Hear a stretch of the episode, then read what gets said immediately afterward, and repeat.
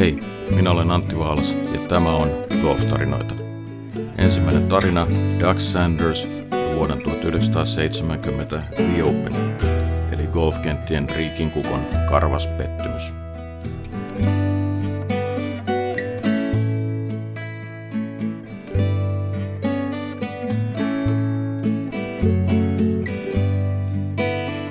Voitko kuvitella hienompaa tilannetta? Pelaat The Openin viimeistä reikää St. Andrewsissa. Matkaa toiseen lyöntiin par neljä väylällä. Sitä on vajaan vetsin verran. Ja edessä on iso griini, jonka keskellä liehuu lippu.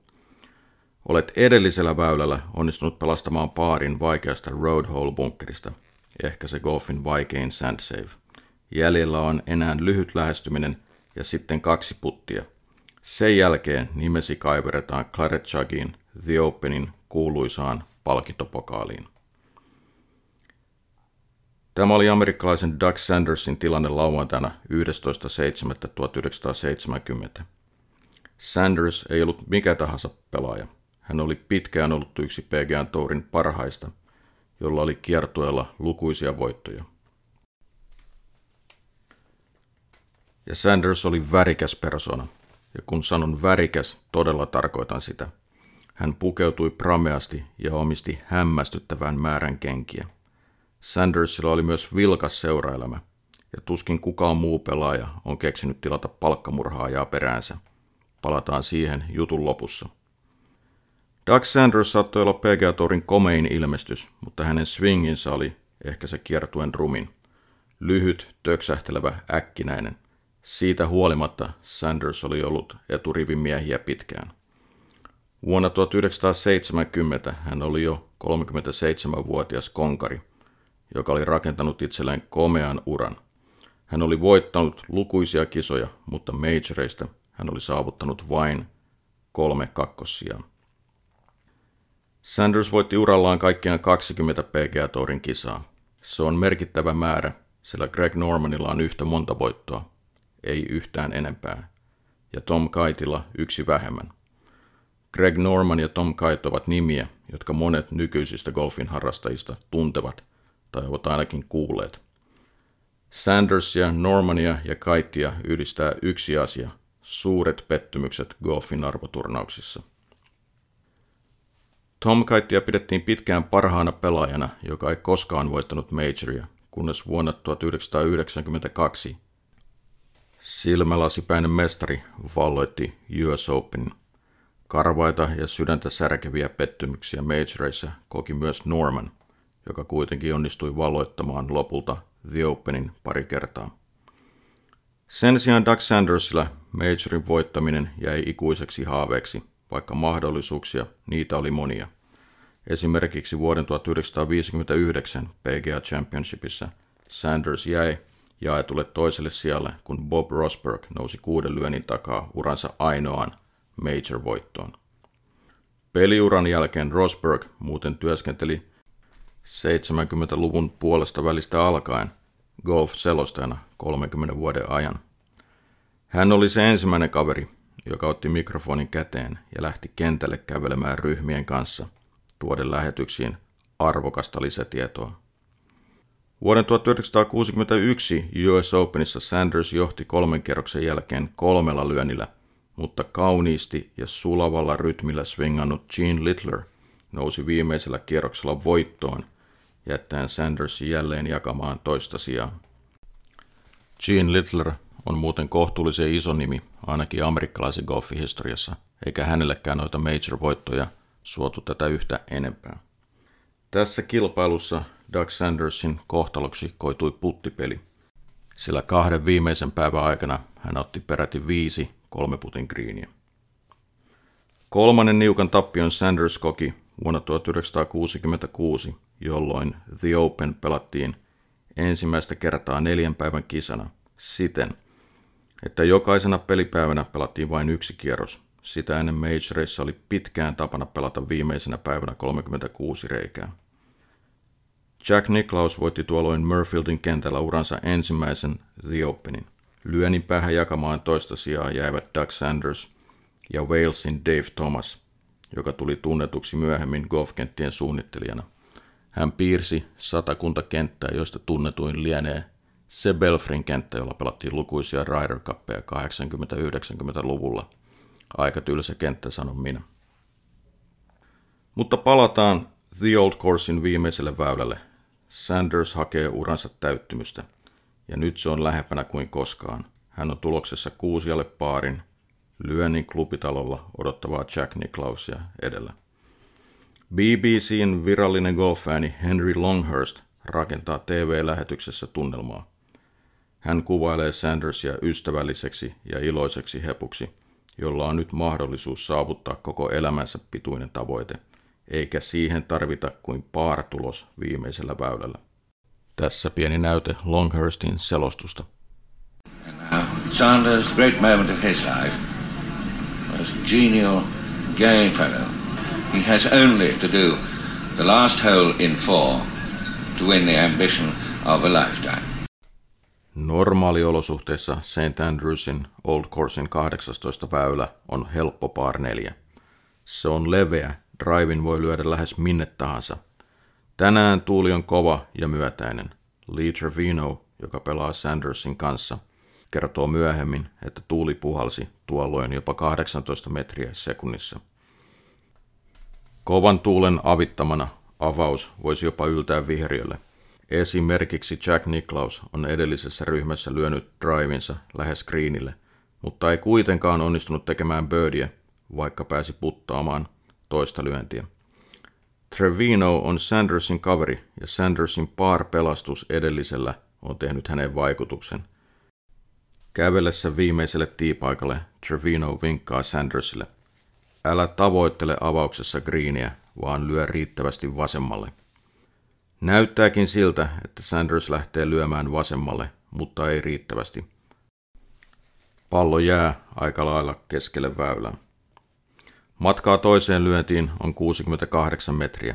Lippu liehuu siis melko keskellä greeniä, mutta Sandersin lyöntisuunnasta greenin edessä sijaitsee kuuluisa Valley of Sin syntien laakso. Sandersin paikka on periaatteessa helppo wedge, mutta voittotaistelussa Valley of Sin alkaa helposti kummittelemaan pelaajan mielessä. Jos wedgin jättää pahasti lyhyeksi tuohon painaumaan, paarin pelastaminen muuttuu vaikeaksi. Henry Longhurst muistuttaa selostuksessaan, että ilman syntien laaksoa kyseessä olisi todella helppo väylä. Pallo valuu helposti laaksoon, jos lyönni jättää liian lyhyeksi – ja jos ajatus laaksosta puolestaan nousee mieleen kesken taakse vienin, pelaaja saattaa lyödä liian kovaa ja pallo menee sitten pitkäksi takarinteeseen. Kyse on hermojen hallinnasta, hän kiteyttää. Very matter simply of controlling your nerve. Has only, as I say, to pitch it up onto the green and get down in two now for Doug Sanders to be the champion. Come on, Dougie, Katsomossa huudetaan, mutta Valley of Sin vaikuttaa ilmiselvästi hermoihin. Sanders lyö greenille, mutta toista kymmentä metriä pitkäksi. Sandersin swingi näyttää siltä, että hän on aika lukossa. Hartiat ja käsivarret ovat jännittyneet, mistä kertoo jyrkkä, iskevä osuma palloon. Sanders runnoo voimalla mailan läpi osuman ja lyönnin pitkäksi.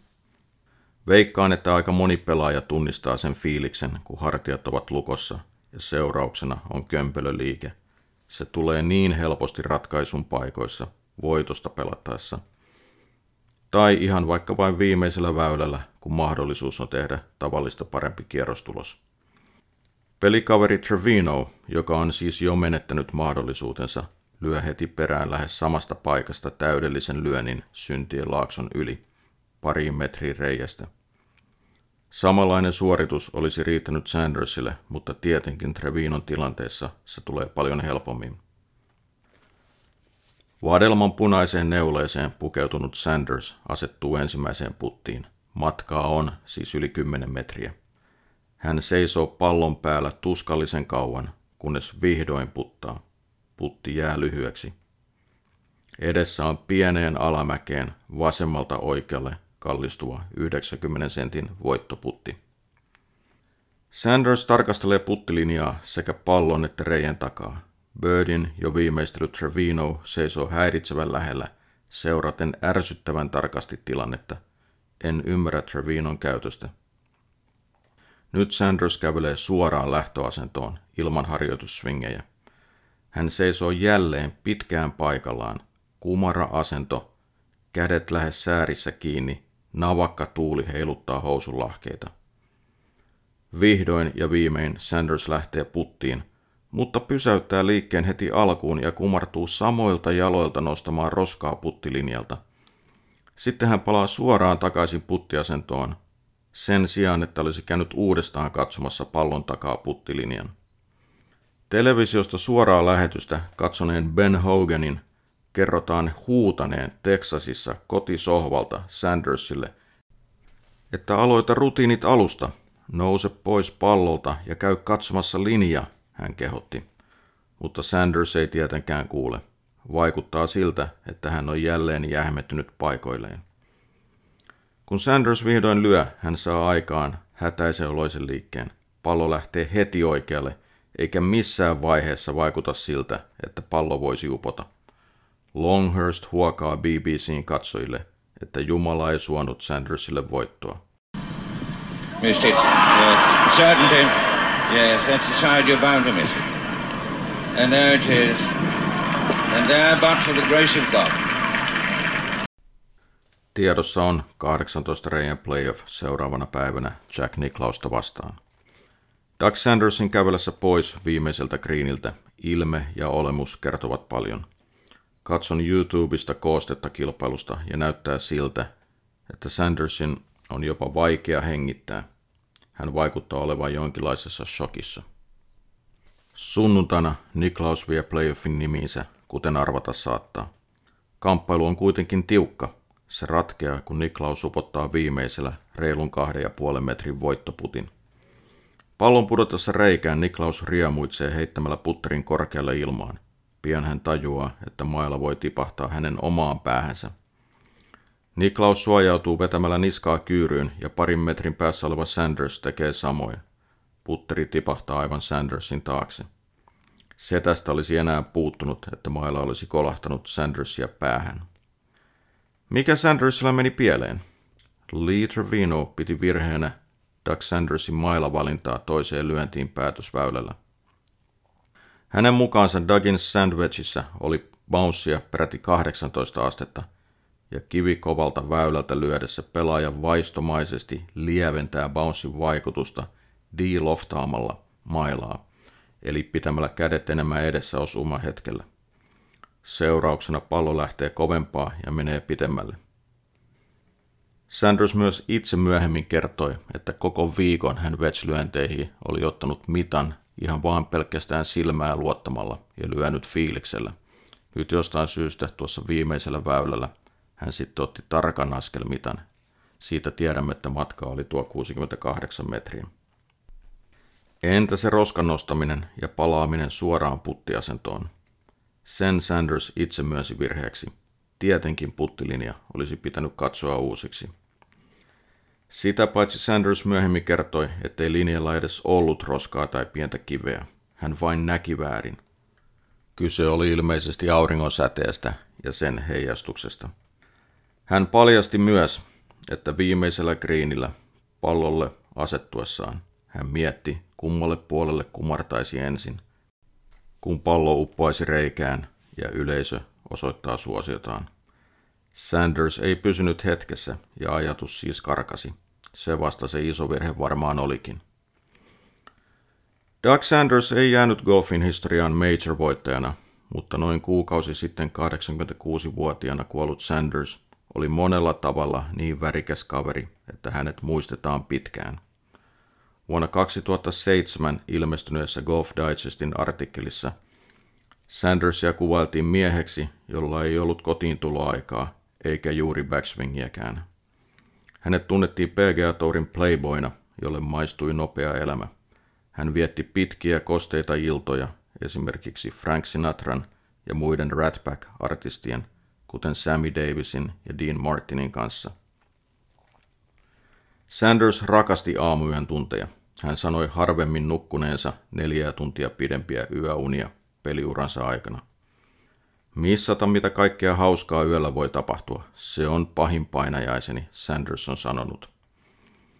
Jotain Sandersista kertoo myös hänen kirjoittamansa golfkirjan nimi 130 Ways to Make a Golf Bet, eli 130 tapaa lyödä vetoa golfissa. Kun katselee Sandersin swingiä, silmiin pistää leveä lähtöasento ja erittäin lyhyt flatti backswingi. Sen avulla Sanders löi kuitenkin viivasuoria lyöntejä, ja hänen sanotaan poikeneen väylältä vain silloin, kun innostui lähtemään narun toiselle puolelle utelemaan uutta puhelinnumeroa. Muutama asia Sandersia jäi kaduttamaan peliuralla. Hän kertoi harjoitellensa kovaa, mutta mihin saavutuksiin olisikaan yltänyt, jos olisi jättänyt yöelämän vähemmälle. Elostelevan elämäntyylin ja lyhyen missatun voittoputin lisäksi Sanders muistetaan värikkäistä vaatteista ja mahtavasta kokoelmasta golfkenkiä. Inspiraatiota uusiin väreihin hän haki tiettävästi apteekeista. Sanders tutki, minkä värisiä pillereitä oli tarjolla, ja valitsi garderoopinsa täytettä sen mukaan. Yhteen aikaan kiertuen yleisimmät kysymykset olivat, paljonko Arnold Palmer pelasi ja mitä Doug Sandersilla oli päällä. Sandersia kuvaa hyvin hänen lempinimi, Peacock of the Fairways, eli golfkenttien riikin kukko. Entä sitten se itseään varten tilattu palkkamurhaaja, josta alussa kerroin? Murhaajan palkkaaminen ei liittynyt major-koettelumuksiin, vaan pään asentoon liittyvään kaularangan sairauteen, josta Sanders kärsi peliuransa aikana. Torticollis, eli kiertokaulasairauteen liittyvien sietämättömien kipujen kanssa Sandersin oli lähes mahdotonta elää. Ainoa hoito sairauteen oli leikkaus, mutta sen tehnyt kirurgi ei uskaltanut luvata hoidon tepsivän kipuihin. Siksi Sanders palkkasi palkkamurhaajan 40 000 dollarilla. Onneksi leikkaus auttoi kipuihin ja sankarimme sai toimeksiannon peruttua. Nyt kiitokset kaikille tästä golf-tarinasta. Ja jos ette vielä huomanneet, niin tämä juttu siis löytyy kirjoitettuna kuvien kerran GoGolfin lehdestä sekä GoGolfin nettisivulta. Yksi asia, joka jäi sieltä lehtijutusta pois, se liittyy noihin Doug Sandersin kenkiin, eli mainitsin monta kertaa, että hänellä oli mahtava kokoelma, tiettävästi parhaimmillaan 359 paria värikkäitä golfkenkiä. Mistä sitten lähtee tällainen, että pitää olla niin paljon kenkiä? Doug Sanders kertoi joskus, että hän vietti siis erittäin köyhän lapsuuden Georgiassa maapelloilla, ää, tai anteeksi puuvilla pelloilla, ja omisti ensimmäiset omat kengät vasta, oliko se sitten 9 vai 10 vuotiaana. Eli kai jotain on siitä jäänyt, että se on sitten pitänyt korjata tuo tilanne kunnolla. Ja jos olette siellä kuulolla vielä, niin minulla on pari tällaista omaa kaupallista viestiä tähän loppuun. Ensimmäinen liittyy golf-matkoihin. Mehän ei kukaan tiedetä, että minkälaista matkailu on nyt sitten ensi syksynä golfmatkailu tai mikään matkailu. Korona kevättä nyt kun mennään. Mutta joka tapauksessa minä ja Riku Soravua me ollaan yhdessä tehty pitkää golfmatkoja ja me valmistaudutaan tulevaan syksyyn siinä toivossa, että matkoja on oikeasti olemassa. Meillä on ensi lokakuulle suunnitella parikin reissua. Ensiksi Portugalin Oitavokseen, joka sijaitsee vaan Lissabonista puolisen tuntia länteen. Oitavossa on ollut pitkään muoma suosikkipaikka. On sinne vetänyt toista kymmentä reissua. Ja sitten myöhemmin lokakuussa ollaan lähdössä Sotograndeen, eli Espanjan, Marbella ja Gibraltarin välimaastoon. Jos kiinnostaa, niin matkoista voi lukea lisää vaalasgolf.com sivuilta ja valikosta löytyy lähde mukaan matkalle. Samalla, jos siis käyt sivuillani, niin voit halutessasi tutustua mun online golfklubiin. Mä olen tehnyt golfin opetustyötä nyt 30 vuotta ja sitä ennen pelannut tosissani. Online golfklubi on mun yritys pistää kaikki se, mitä mä olen vuosien saatossa oppinut golfista niin sanotusti yksin kansiin. Siinä on kyllä vielä paljon tekemistä, mutta pikkuhiljaa. Mutta sen sijaan, että olisin tehnyt tai kirjoittanut kirjaa, mä päätin tehdä aikanaan nettiin tällaisen jäsensaitin. Se aukesikin ensimmäistä kertaa jo vuonna 2014. Mä ajattelin, että mä halusin ikään kuin kirjaa joustavamman muodon, jotain sellaista, jota olisi niin kuin aina mahdollista kasvattaa, parantaa, päivittää. Mutta varoituksen sana, online golfklubi, se ei missään tapauksessa ole kaikille. Se voi olla sulle, jos sulla haluaa kehittyä, aitoa haluaa oppia ymmärtämään omaa golfin tekniikkaa paremmin. Myöskin sitten aikaa ja kärsivällisyyttä katsoa videoita golfista ja golfswingistä. Jos se kuulostaa sinulta, niin käy tutustumassa osoitteessa vaalasgolf.com. Nyt siis lopultakin kiitos tästä ja palataan taas pari viikon kuluttua uuden golftarinan merkeissä.